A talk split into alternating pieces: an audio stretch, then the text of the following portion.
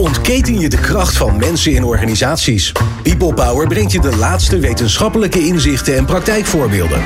Over leiderschap en leren, betrokkenheid en bevlogenheid, inzetbaarheid en inclusie. Omdat mensen het verschil maken in jouw organisatie. People Power met Glenn van der Burg. Ziekenhuizen staan zeker tijdens deze pandemie eh, continu onder hoge druk. Patiënten willen perfect geholpen worden en een klein foutje kan grote persoonlijke gevolgen hebben. En terwijl de zorgvraag steeds complexer wordt, moeten ziekenhuizen ook nog dealen met grote personeelstekorten. Hoe krijgen ziekenhuizen het dan toch voor elkaar om in deze snelkooppan ook nog tijd en ruimte vrij te maken voor een leven lang leren? En is er naast alle verplichte nummers uh, voor de artsen en de verpleegkundigen ook nog wel ruimte voor de eigen wensen? De gast is Ad van Beek. Hij is hoofdpersoneel organisatie en opleidingen bij het IJsseland Ziekenhuis. En Tom Bos, directeur van Online Academy. Wij vinden het in ieder geval bijzonder fijn dat je luistert. People Power met Glenn van den Burg. Ad en Tom, leuk dat jullie er zijn. Uh, Ad, jij, jij, zeker in deze, ja, ik neem aan, bijzonder drukke tijden. Ja, absoluut. Uh, zeer bijzonder. Uh, goedemiddag. Ehm, bijzonder vanwege COVID, maar eigenlijk is COVID is een komt er nog een keer bij. Want het is inderdaad een, een, een hele drukke uh, organisatie. Ja, wat grappig was, ik was dit aan het opschrijven. En terwijl ik aan het opschrijven was, ik moet het nog wel even checken bij Ad of het echt zo is. En want uh, het beeld ontstaat natuurlijk al snel. Uh, drukte, ziekenhuizen heen en weer rennende mensen. Ook een beetje, moet ik heel eerlijk zeggen, vanuit de vele ziekenhuisseries die bij ons thuis gekeken worden. dat je denkt, hectiek overal. Maar het is ook druk bij jullie. Dus alle, alle dingen die ik in het begin, het intro heb genoemd, dat is ook zo. Dat is allemaal waar. Um, ik wil nog wel een nuance brengen, omdat ik denk dat. Uh, kijk, COVID heeft ontzettende extra druk gelegd op, op bepaalde afdelingen in het ziekenhuis. Um, de, de logistiek, zorgen dat het goede materiaal op de goede plek aanwezig is. De IC, de SEH, de, de bekende afdelingen. en wat we hebben gedaan is, we hebben een soort schillenmodel ontwikkeld waarbij uh, uitwisselbaarheid van mensen uh, werd gestimuleerd. Waardoor ook voor heel veel andere mensen natuurlijk uh, direct met COVID te maken kregen. Maar er zijn ook afdelingen waar het, uh, waar het heel anders is gegaan. Ik bedoel, afdeling HRM heeft een andere werkdruk beleefd dan in ja. de COVID-periode, ja. waarin het echt gaat over, over leven en dood. Ja. Ja, nee, begrijp. Zo'n organisatie is natuurlijk ook zo groot dat je niet kan zeggen dat iedereen het op elk moment van de dag heel druk heeft. Nee, nee klopt. Nee. Maar wat je ook zegt dus is dat er een aantal mensen gewoon uh, op andere afdelingen gewerkt hebben natuurlijk. Ja. Ik kan me voorstellen verpleegkundigen best goed ook uh, een handje kunnen helpen bij de drukkere afdelingen. Ja, nou ja, interessant is natuurlijk dat in de, in de zorg kennen we veel specialismen en ja. veel specialisten. En als je een tijd geleden had gevraagd van goh, hoe makkelijk is uitwisselbaarheid nou eigenlijk in de zorg? Dan was er denk ik heel vaak het antwoord gekomen. Nou, dat is niet zo makkelijk, want je hebt die specialist nodig, je hebt die, uh, dat, uh, die norm nodig, Precies. die waarde nodig. Um, maar in COVID-periode hebben we wel geleerd dat juist door dat uitwisselen, dat dat prima kan werken. En juist bij die tekorten, dat we op die manier, op een, op een slimme manier, gebruik kunnen maken van de beperkte capaciteit die we aan boord hebben. Ja. Mooie vondst. Ja, ja, maar daar gaan we nog zeker nog meer over horen. Want er zullen er ongetwijfeld wel meer zijn. Ad, eh, even over jou persoonlijk. Hè? Want jij komt uit het bedrijfsleven. Je hebt bij, uh, bij Movaris uh, lang gewerkt. Ja, um, ja. Een mooi bedrijf, ingenieursbedrijf. Waar, uh, die ook nog eens een keer op een hele bijzondere manier georganiseerd is. Ja. Um, waarom ben je bij dit mooie ziekenhuis gaan werken? Want daar, ik weet namelijk dat daar een mooi verhaal achter zit. Dus uh, waarom deze keus? Nou ja, inderdaad vooropgesteld dat Movaris is een schitterend bedrijf. Op, op HR-gebied uh, noem ik het wel eens de Champions League.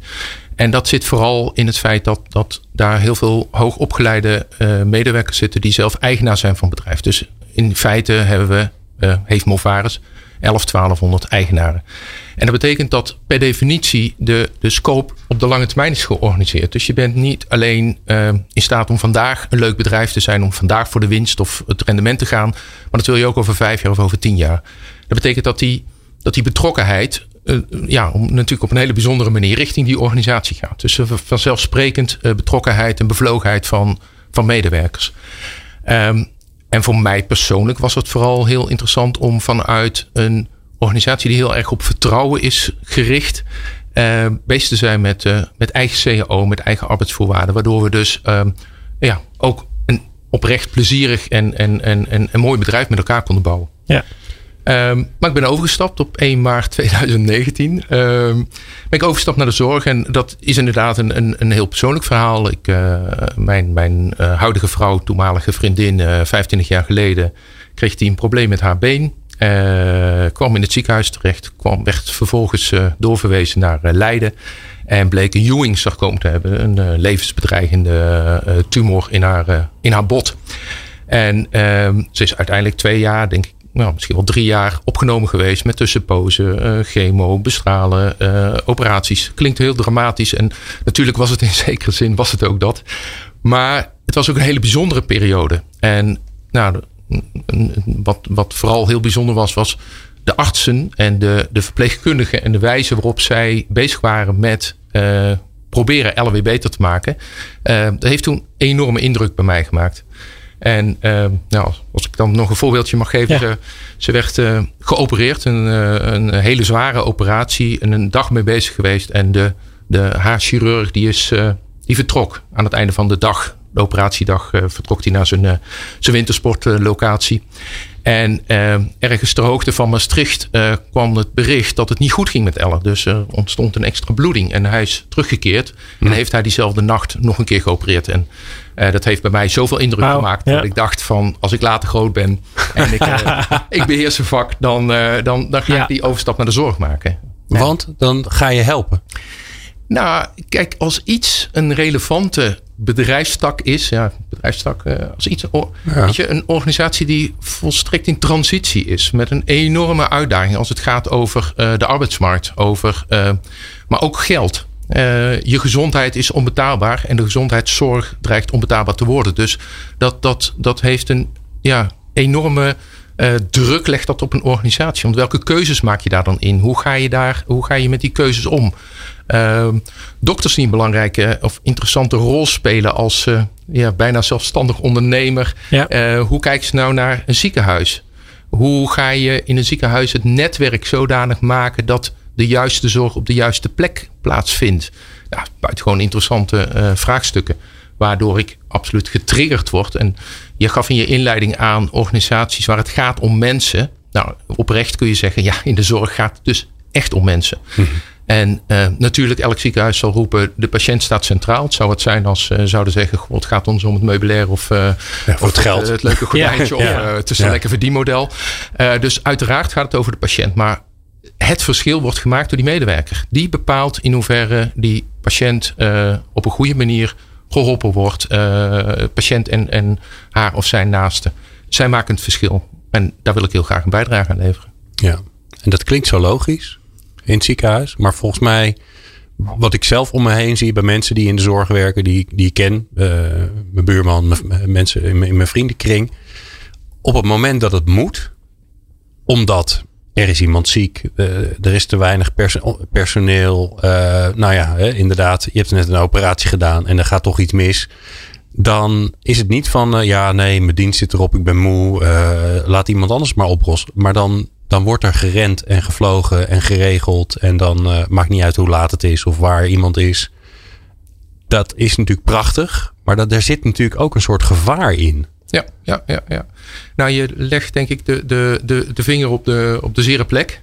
Um, het, wat mij het, absoluut het meest is opgevallen in de zorg is... Uh, ik ren dus ik ben. Het is een ontzettende oh. ja. actiegerichte... Uh, en dat is een kracht, hè? Het is een kracht, maar het gaat heel erg over spuitende monden, bloed, pluisters plakken en repareren. En, uh, en wel nu en meteen. En dat is zo door de hele organisatie heen doorgedezemd. Dat, dat, dat eigenlijk op, op, op, op, op elk vlak is dat ren. Dus ik ben achtige gedrag. En dat betekent dat als het gaat over strategische personeelsplanning, als het gaat over iets verder vooruitkijken, uh, uh, volgend jaar, het jaar erop, dat, dat, dat is heel ingewikkeld. Als men gewend is om in dat hier en nu te acteren. En dat, dat zie je dus uh, eigenlijk in elke vezel van de organisatie. Uh, dat zie je op de werkvloer, dat zie je bij leidinggevenden. Uh, ik had op een gegeven moment, uh, ik was, het was net in dienst, ik had een aantal recruiters aangenomen en zeg van joh, ga nou eens kijken van hoe ziet die vacaturestroom er nou uit? Hoeveel mensen hebben we nou volgende maand, over zes maanden, over een jaar? Ja, het antwoord was, bleef, bleef men schuldig, want uh, ja, dat weten we eigenlijk niet, niet zo goed. Nee. we zijn eerder geneigd soms om bedden te sluiten, om het personeelsprobleem op te lossen. En bedden sluiten is dan een manier om te zorgen dat het personeel wat beschikbaar is oh, weer over de resterende bedden wordt verspreid. Ja. Uh, maar dat kost geld. Dat, is, dus, dat, dat, dat scheelt omzet. En dat is, dat is duurder dan het inhuren van mensen. En het inhuren van mensen is weer twee keer zo duur dan het zelf aannemen van mensen. Dus waarom nemen we niet gewoon mensen aan? Ja, überhaupt. Sim, simpel. Ja, ja precies. Business case zou je denken. Ja. Ja, en, en, en het antwoord daarop is: ik ren, dus ik ben. Dus iedereen is zo in het hier en nu bezig dat dat soort. Daar is te weinig aandacht voor. Dat, dat, dat is lastig. Dat, eh, dat is lastig om, om dat soort patronen te doorbreken. Ja.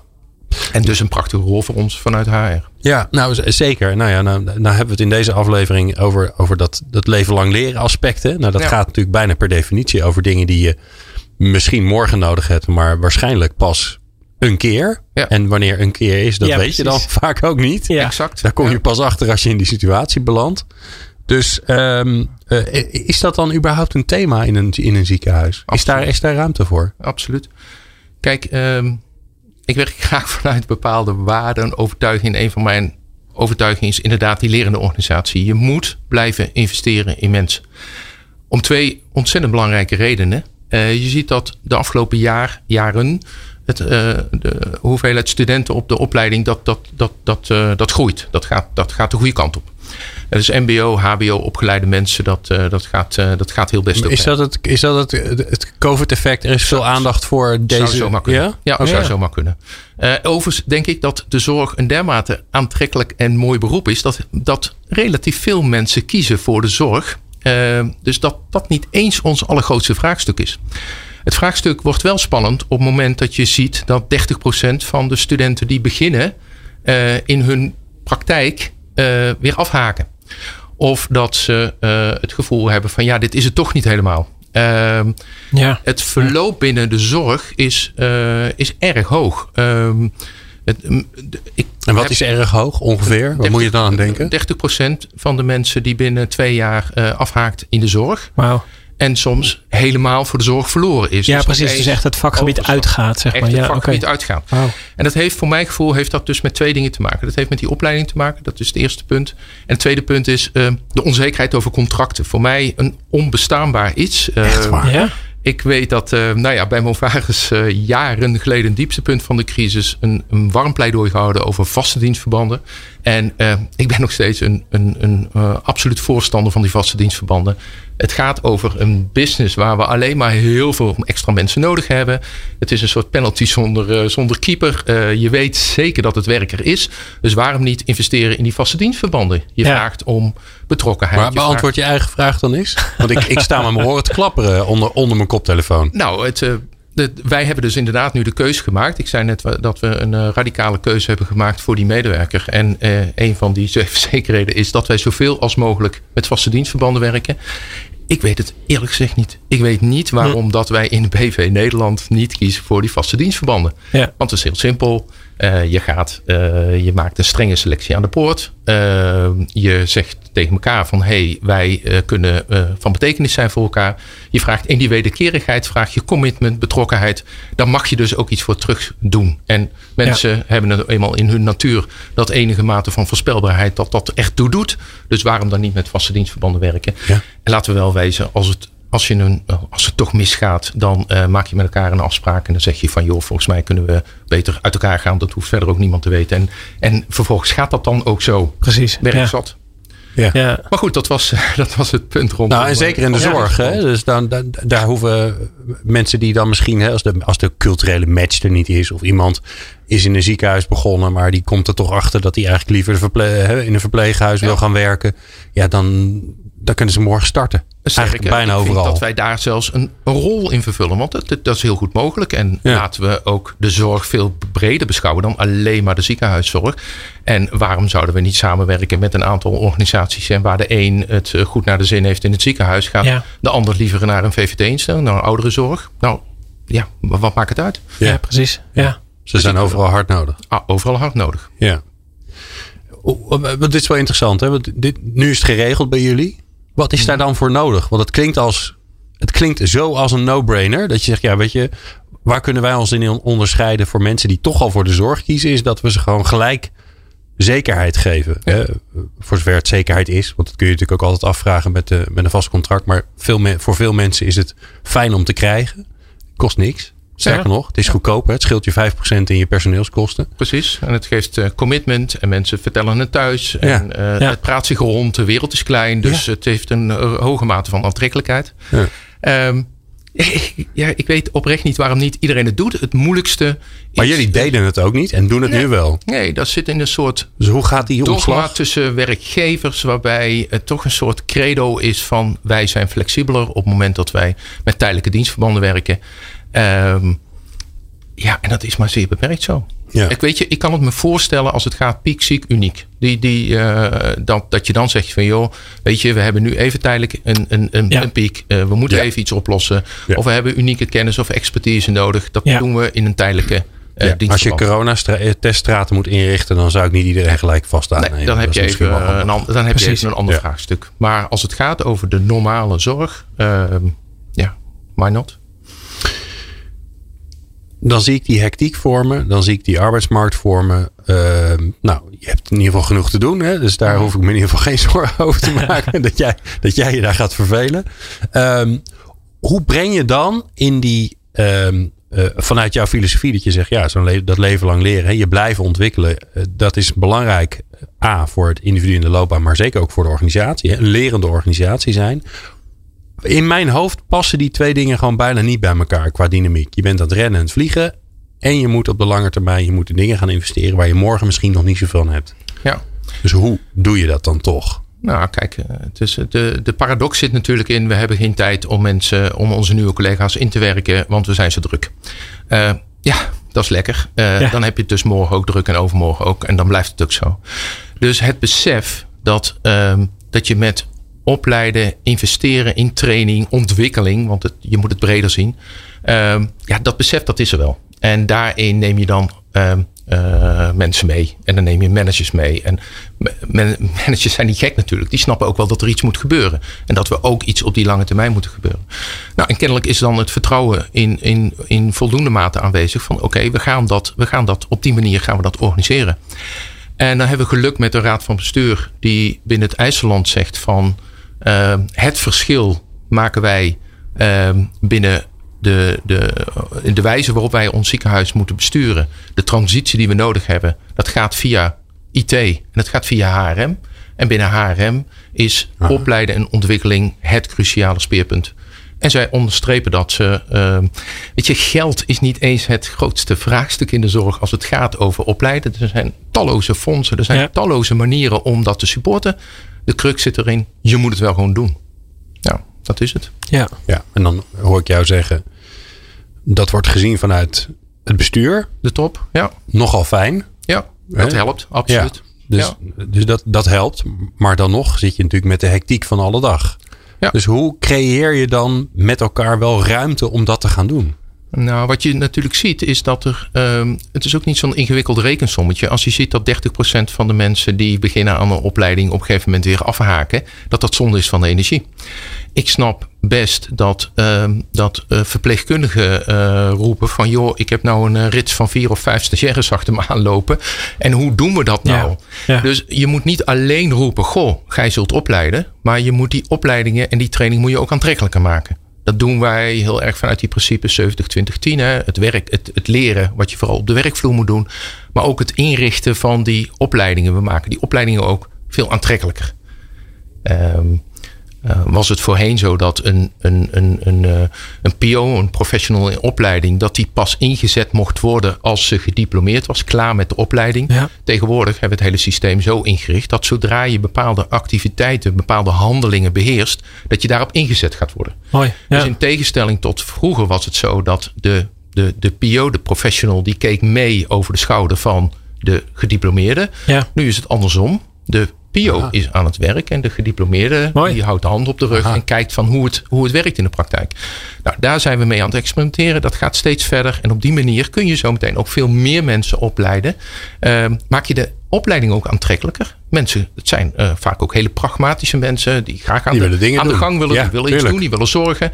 Nou, en daar ga je dan op die manier ga je daar ook uh, op een goede manier mee, uh, mee ja. aan de gang. Ik heb me dat inderdaad ook altijd afgevraagd. Ja, van als je dan kan prikken, dat is nu met, uh, met uh, de prikstraten natuurlijk een hartstikke simpel voorbeeld. Want ja, ga je dan iemand eerst een hele opleiding doortrekken, zodat hij zowel kan prikken als ook honderd andere dingen? Of ga je heel gefocust ja.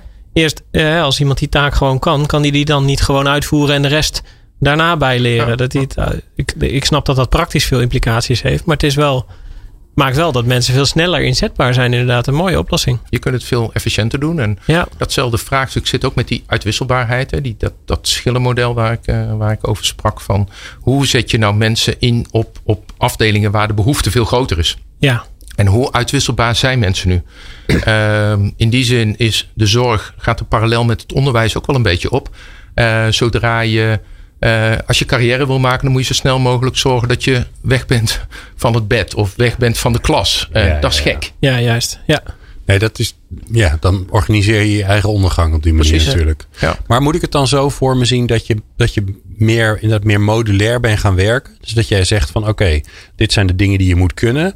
Die kunnen we allemaal tegelijk toetsen aan het einde. En dan ben je, hè, dan, dan haal je je diploma en dan mag je aan de gang. Maar je kunt maar, maar nu zeg je eigenlijk van nou, nou laten we dat prikken maar als voorbeeld noemen. Hè, dat moet je leren. Nou, dan gaan we daarmee aan de slag. Op een gegeven moment mag je dat zelf uitproberen. En, op een gegeven moment, en, als, en als je het onder, hè, als je hebt laten zien dat je het kunt, dan krijg je je stempeltje en dan heb, heb je dat klaar. Ja, en zo bouw je het modulair als het ware op. Dat is, dat is natuurlijk voor de motivatie van mensen natuurlijk ook veel beter dan dat je maar naar dat ene moment toe aan het werken ben waarbij alles bij elkaar komt. Ja. Juist. Ja. ja, ik zat er ook nog aan te denken door je, door je opmerking van daar straks. Want je zei er zijn eigenlijk twee dingen die, die, die de, de toestroom uh, beïnvloeden. Ook nog die, de, de, de, de opleiding waar je misschien tegenaan zit te kijken. Dat dacht ik ook toen ik hierheen reed nog van ja dan... Je kijkt tegen een opleiding van vier jaar aan. Of uh, in, in veel gevallen ook uh, als het specialisten zijn nog veel langer natuurlijk. Mm -hmm. Ja, hoe, ik zou daar zelf ook wel even al zou ik chirurg willen worden, nou dat is misschien een slecht uh, voorbeeld, maar al zou ik uh, verpleegkundige willen worden bijvoorbeeld. Ja, Hoe, wanneer krijg je dan perspectief van dit gaat me ook lukken om, om door die hele opleiding heen te komen? Want je weet, je weet helemaal niet, hè? jullie hebben misschien ook veel omscholers bijvoorbeeld. Mensen die dus, uh, net als jezelf eigenlijk, later zeggen ik wil de zorg in. Als je dan verpleegkundige, dat is best een, best een, een move die veel risico ja. met zich meebrengt. Als je het dan in kleine blokken kan knippen, dan geef je mensen ook sneller het gevoel van: oh wacht, ik denk dat ik dit kan. Of in, in negatieve zin, dit past niet bij mij, ik moet hier niet wezen. Ja. Uh, dan, dan stop je ook wat eerder dan dat je eerst vier jaar omgeschoold hebt. En dan ontdekt, hé, hey, dit is eigenlijk niks voor hm. mij. Ja, ja zeker. We hebben binnen de Rotterdamse Zorg, dat samenwerkingsverband tussen een aantal ziekenhuizen in de regio Rijnmond, ja. zijn we heel erg met die zij-instromen aan het experimenteren. Ja, dat is natuurlijk best lastig. Mensen hebben een achtergrond, een andere achtergrond, hebben vaak ook een ander uh, salarisplaatje. Ja. En komen dan in die wonderwereld van de zorg terecht. En ja, hoe interessant en aantrekkelijk is dat nou? En laat nou niet mensen dat hele traject door en vervolgens dat je de teleurstelling Precies, ja. Maar zorg ook dat je al heel snel het gevoel krijgt van oké, dit past. Ja. Ja. ja. Ja. mensen gaan natuurlijk de zorg in omdat ze ertoe willen doen. En als je dat, dat gevoel snel kan bevestigen, dan hm. blijf je die motivatie ook hoog houden. Precies, ja. Nou, het is wel grappig. Mijn, mijn dochter is net begonnen met verpleegkunde in Leiden. En um, uh, ik vond het wel opvallend dat volgens mij in de tweede week of zo kreeg ze al uh, de reanimatiecursus. Hm.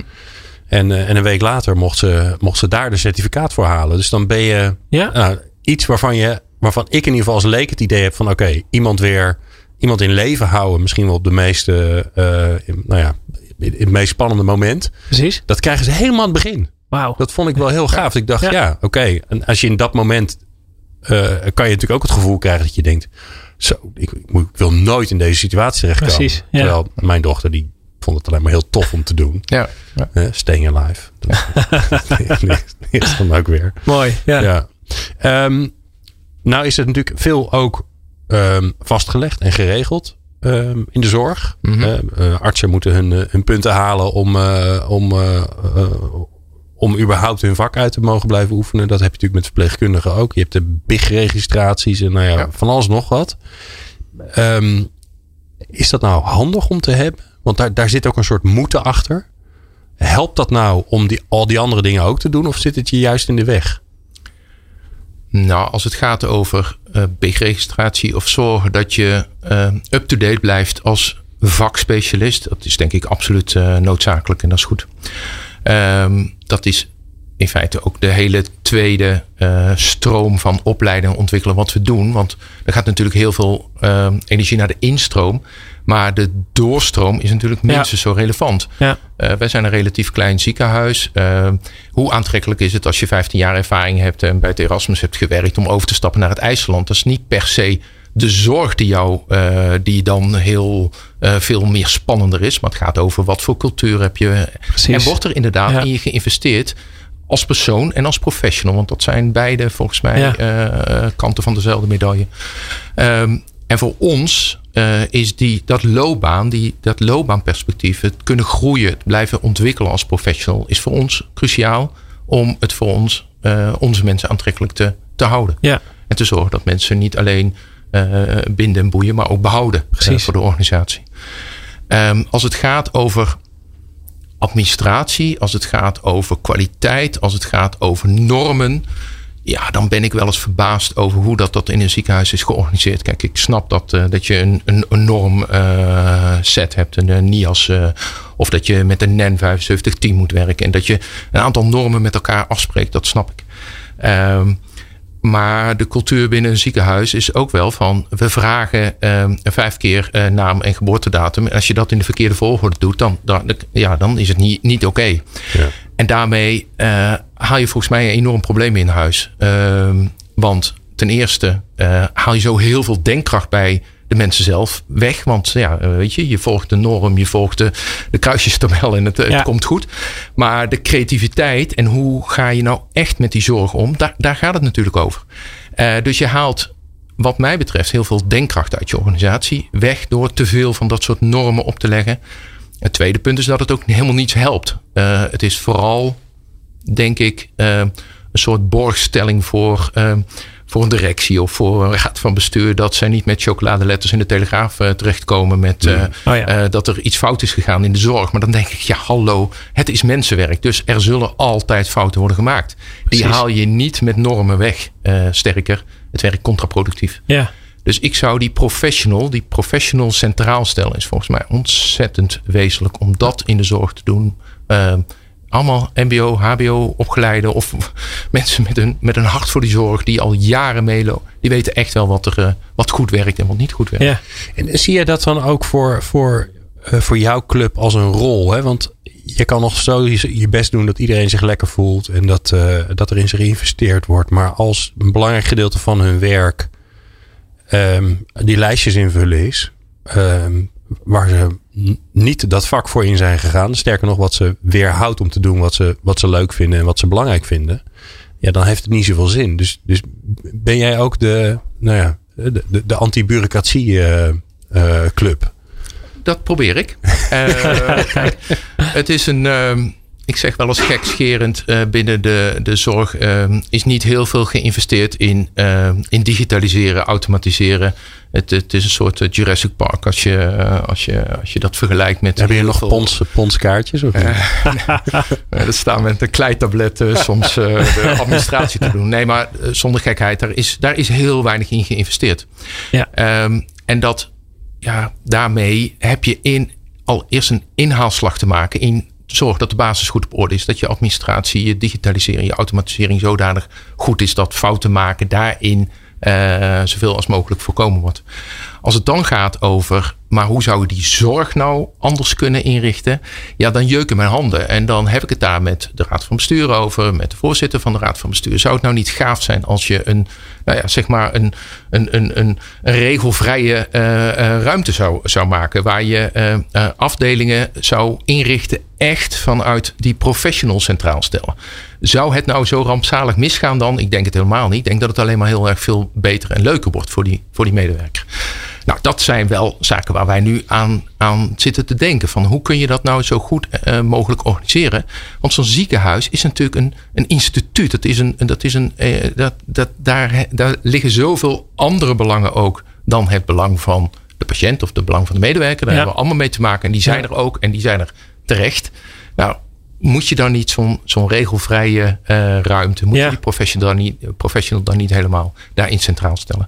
En dan blijft opleiding ontwikkelen centraal staan, want daar maak je uh, wel het verschil mee.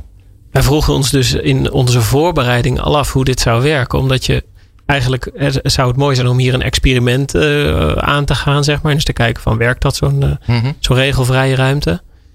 Um, maar ja, wij konden ons ook heel goed voorstellen dat een ziekenhuis nou bij typisch niet. Eh, wij zeggen altijd in, in leren en ontwikkelen zeggen we vaak uh, fouten maken is goed. Hè? Veel fast en veel often. Veel, ja, ga snel op je bek en doe het vaak, want daar leer je heel veel mhm. van. Mm Maar in een ziekenhuis is dat uh, met, met patiënten en uh, ja, toch vrij kritieke situaties best lastig.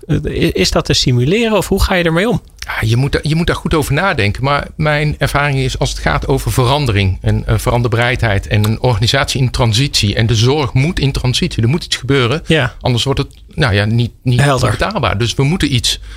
Ja, dan is mijn strategie toch voor een deel ook ja, klinkt wat raar, maar prutsen en proberen. Je moet proberen op een wat werkt wel, wat werkt niet. Ja. En als dingen niet werken, dan kap je ermee. Als het wel werkt, maak je het groter en zet je het op andere afdelingen in. Ja, Weet je, je moet proberen. En je moet geen risico's nemen. Maar de vraag is of met de huidige systematiek, dus met eindeloos veel afvinken, eindeloos veel administratie, of daar nou de zorg zoveel beter van wordt. Ja. Ik vraag het me af. Ja, precies. Ja. Ja, ik zat me te bedenken aan de andere kant leer je natuurlijk eigenlijk, het is eigenlijk typisch een lerende omgeving zoals je dat uit eh, de series die Glenn vaak uh, kijkt uh, ziet met al die uh, met die co-assistenten en allemaal mensen die, die meelopen en het is eigenlijk één groot opleidingshuis. Precies. Ja. En dan toch is het, ja, in mijn hoofd zit dan dat het best wel kritiek is allemaal. Zo, best wel, je moet er goed over nadenken hoe je dat leren op de werkplek doet. Ja. Ja. Nou ja, je, je zei het al even, Ad. Um, uh, 70, uh, 70, 20, 10. Hebben, zijn we nog op 100? Ja. ja uh, dus uh, 70 procent in de praktijk door het te doen. Door ja. in je werk te zijn. Dus hoe organiseren jullie dat dan? Dat je... want um, je kunt natuurlijk zeggen van nou, dat gaat vanzelf. Dus daar hoeven we niks aan te doen. Maar in de regel is het zo dat je, dat je ja, dat dat omdat dat het grootste brok is, dat je juist daar juist misschien wel de meeste invloed kan uitoefenen. Ja. Dus hoe doe je dat? Een van de kerntaken van een verpleegkundige staat gewoon in haar of zijn uh, functieomschrijving, is het helpen van onervaren collega's. Dus het begeleiden van werkbegeleiders. Uh, dus dat is een deel van je taak. Dat, dat is geborgd. Wat we nu aan het doen zijn, zijn de zogenaamde EDU's, de EDU-verpleegkundigen. Een soort specialistische rol die je hebt naast dat je verpleegkundige bent. Om die te trainen en op te leiden in hoe gaat zo'n leerproces nou bij die jongeren? Waar lopen die jongeren nou tegenaan? Uh, generaties van nu die lopen tegen andere vraagstukken, andere problemen aan dan uh, 20, oh 30 jaar geleden. Hè? Ja. Hoor uh, opa verteld. Maar, uh, maar hoe deal je daarmee? Hoe ga je daarmee om? Hoe zorg je dat je die PO, die professional zelf ook in de lead zet? Want niet elk uh, boekenlijstje hoeft door het ziekenhuis te worden uitgezocht. Daar kunnen zelf ook natuurlijk heel veel. Uh, maar hoe ja. pak je dat nou aan? Hoe zorg je nou, hoe neem je nou verantwoordelijkheid voor het leerproces van die professional opleiding? Dat is een belangrijke rol voor die edeverpleegkundigen.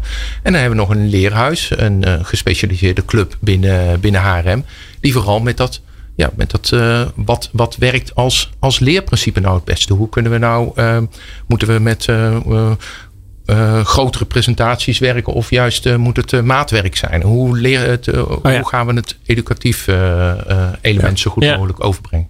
Ik vroeg me hierbij nog af, maar dat is meer omdat ik eigenlijk jullie wereld niet zo heel goed ken, maar hoe dat. Um, ik, ik, ik, hoor vaker dat er zijn bepaalde beroepsgroepen die ook gewoon PE-punten moeten halen, volgens mij in de zorg. Hè? Die dus uh, elk jaar moeten laten zien uh, dat ze op de mhm. hoogte zijn of -hmm. zichzelf ontwikkeld hebben. Uh, kan, kan, je iets schetsen van welke typische leeractiviteiten er zijn bij een ziekenhuis? Dus je, je hebt carrièregerichte ontwikkeling natuurlijk. Je hebt initiële opleiding om überhaupt verpleegkundige te worden, bijvoorbeeld wat voor soort, de, de verplichte nummers en dat soort dingen, wat zit daar allemaal omheen? Nou, we hebben een uh, zogenaamde top 40. En die top 40, daar staan de voorbehouden behandelingen in. Dus wat uh, een verpleegkundige vanuit welke discipline tenminste moet beheersen. Ja. En hoe vaak dat herhaald moet worden. En of jij met een, uh, met een, met een pomp XL wel of niet mag werken. In één keer in de zoveel tijd moet je daar een training in volgen. En moet je laten zien dat je dat beheerst. Ja, ja. Uh, dat zie je dat dat in uh, steeds meer ook in digitale vorm gebeurt. Met filmpjes gebeurt. Met, uh, maar dus ook in, het, in de praktijk. zoals we hebben ook een soort ja, leerunit, een skills lab zoals we dat dan noemen, waarin dan geëxperimenteerd kan worden met, met, met die pompen, met hoe het werkt in de praktijk. Ja, dus heb je zeg maar een soort proefopstellingen waar mensen heen komen om. En dat wordt dus allemaal bijgehouden ook. Ja, wordt allemaal bijgehouden. Ja. ja. En wat ik wel interessant vind is dat dat, dat zit daar eigenlijk heel erg in gewoon in hoe, hoe, het, hoe het bedrijf ziekenhuis werkt. Hè? Hoe mhm. die organisatie werkt. Mm. Dus eh, gij zult leren, dat vindt iedereen doodnormaal. Dat je, dat je current moet blijven. Dat je vaak uh, dingen moet herhalen om het, zodat het in mhm. je wezen zit.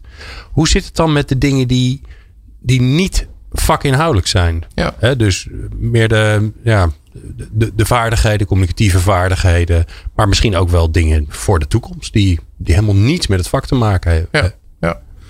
Ja, dat, dat is natuurlijk een hele mooie en gave ambitie. Dat je mensen opleidt voor hun volgende vak, voor hun volgende loopbaanstap. Uh, en dat gaat natuurlijk heel erg over competenties. Dat is natuurlijk heel erg over houding en gedrag. En uh, weet je, wij en ik, ik vermoed elk ziekenhuis bulken van het talent. Zoveel goede uh, mensen die zoveel talent in huis hebben. Uh, en benut dat dan. En dan gaat het inderdaad veel verder dan hun vakinhoud. Want dat is vaak nog wel aan te leren, bij te leren. Ja. Maar over die competenties en over hoe je die competenties ontwikkelt. Ja, dat is natuurlijk een hartstikke mooi en interessant vraagstuk.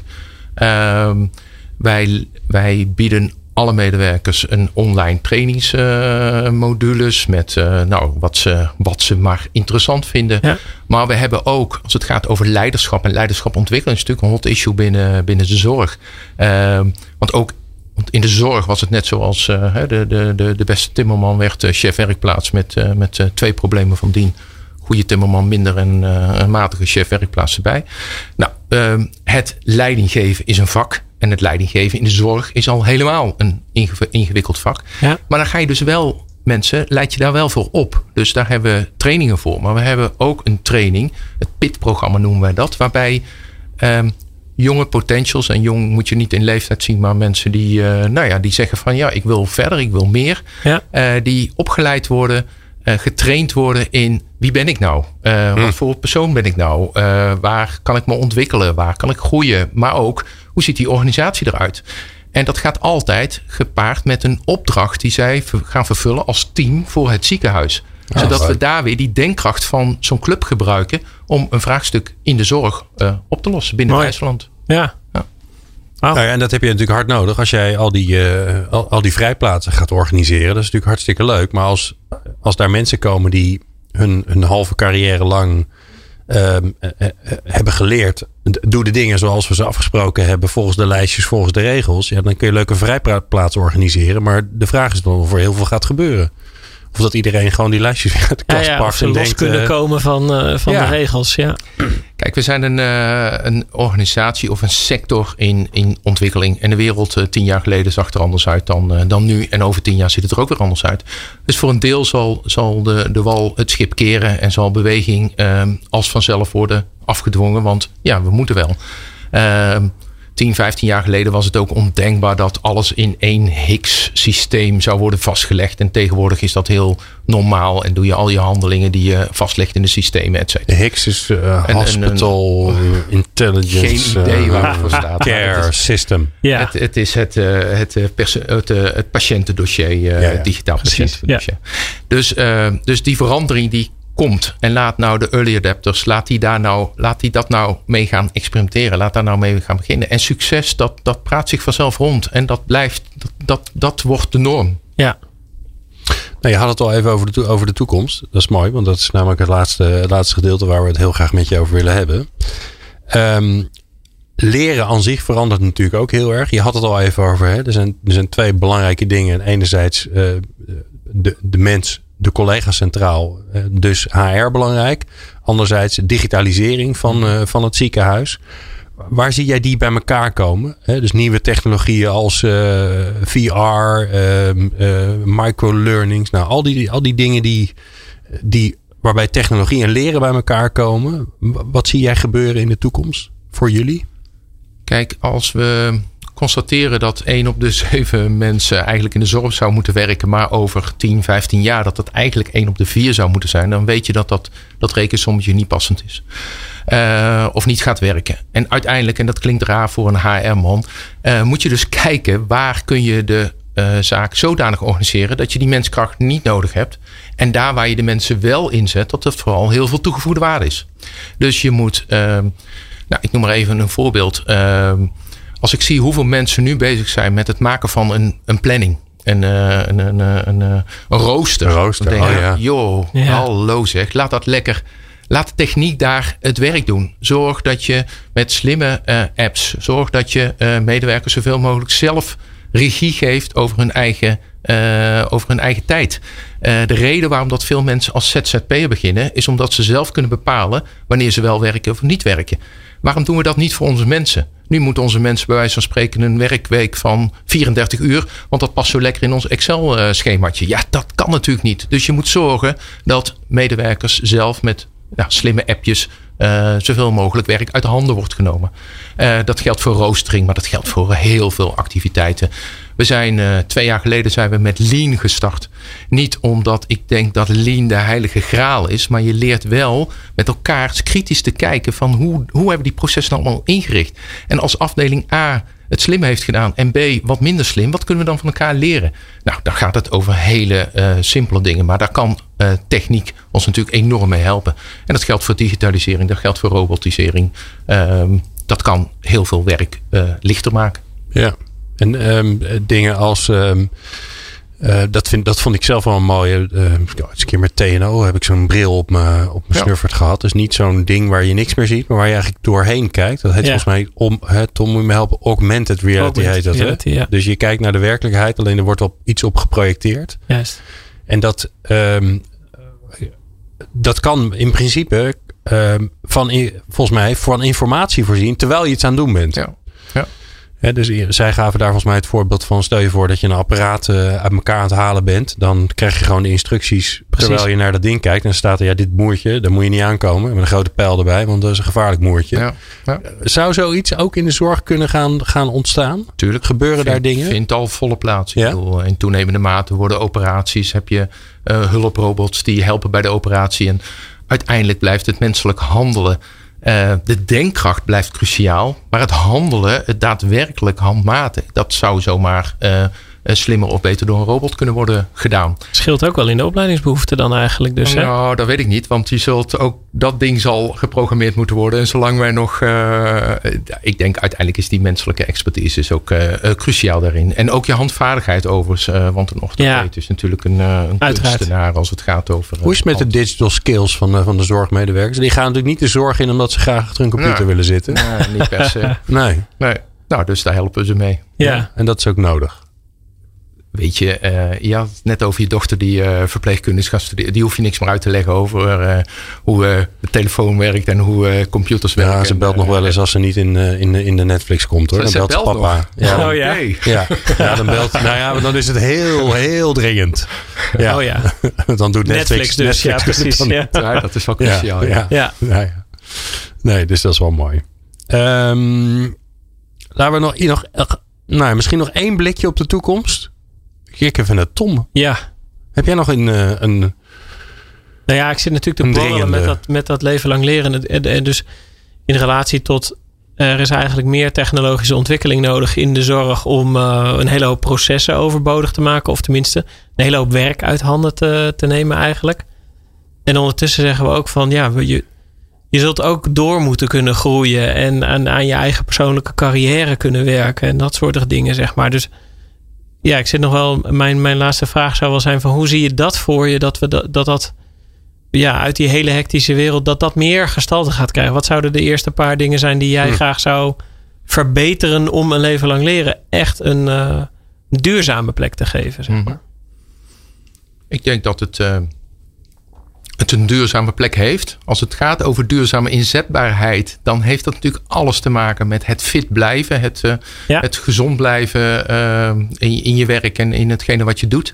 Dat heeft ook met je geestelijke gezondheid en uh, daarin investeren. Ja. Dus ik denk dat het er geen alternatief is. We, we moeten gewoon, en volgens mij is het ook aantrekkelijk. Waar ik wel kansen zie, is ehm, in dat netwerk, in dat uitwisselen, in het in beloon nou het breed inzetbare. Ik ben, wij zijn bezig met een, met een, met een pool van, van mensen die uh, de goudhaantjes zijn. Dus die overal op verschillende afdelingen ingezet kunnen worden. In het verleden was het nog wel eens een keer dat, dat het een soort kneusjesbak was. Van, oh, we kunnen er niks mee of ze wil te weinig werken of hij, uh, hij heeft dit of hij heeft dat. Nee, zet daar je goudhaantjes neer en beloon dat generalistische profiel waar mensen bereid zijn geweest om te investeren in die brede inzetbaarheid. Het is best een contrast ook natuurlijk met het, met het specialisme wat je aan het begin zei. Dat soort van de overhand heeft natuurlijk. Hè, van, ja. Maar dat wordt denk ik door de overheid ook wel heel erg gestimuleerd. En de vraag is, uh, want dat, dat is ook waar. We moeten ook mensen, uh, je hebt ook mensen die juist dat specialisme enorm aanspreken. Maar beloon ook het generalist. Beloon ook die uitwisselbaarheid. Mooi. Ad van Beek, ongelooflijk leuk dat je er was. Um, mooi om uh, uh, de passie en de energie te zien. Volgens mij uh, zit je fantastisch op je plek daar. En ben je lekker aan het bijdragen aan het, aan het nog mooier en beter maken van het IJsland ziekenhuis. Tom, dankjewel voor je co-hostschap. Het was weer bijzonder gezellig en, en nuttig en leuk. Zeker weten, dank je. Um, meer afleveringen vind je natuurlijk in de podcast-app. En die weten jullie ongetwijfeld te vinden. Wij vonden het heel fijn dat je hebt geluisterd. Meer afleveringen vind je op peoplepower.radio en jouw favoriete podcast-app.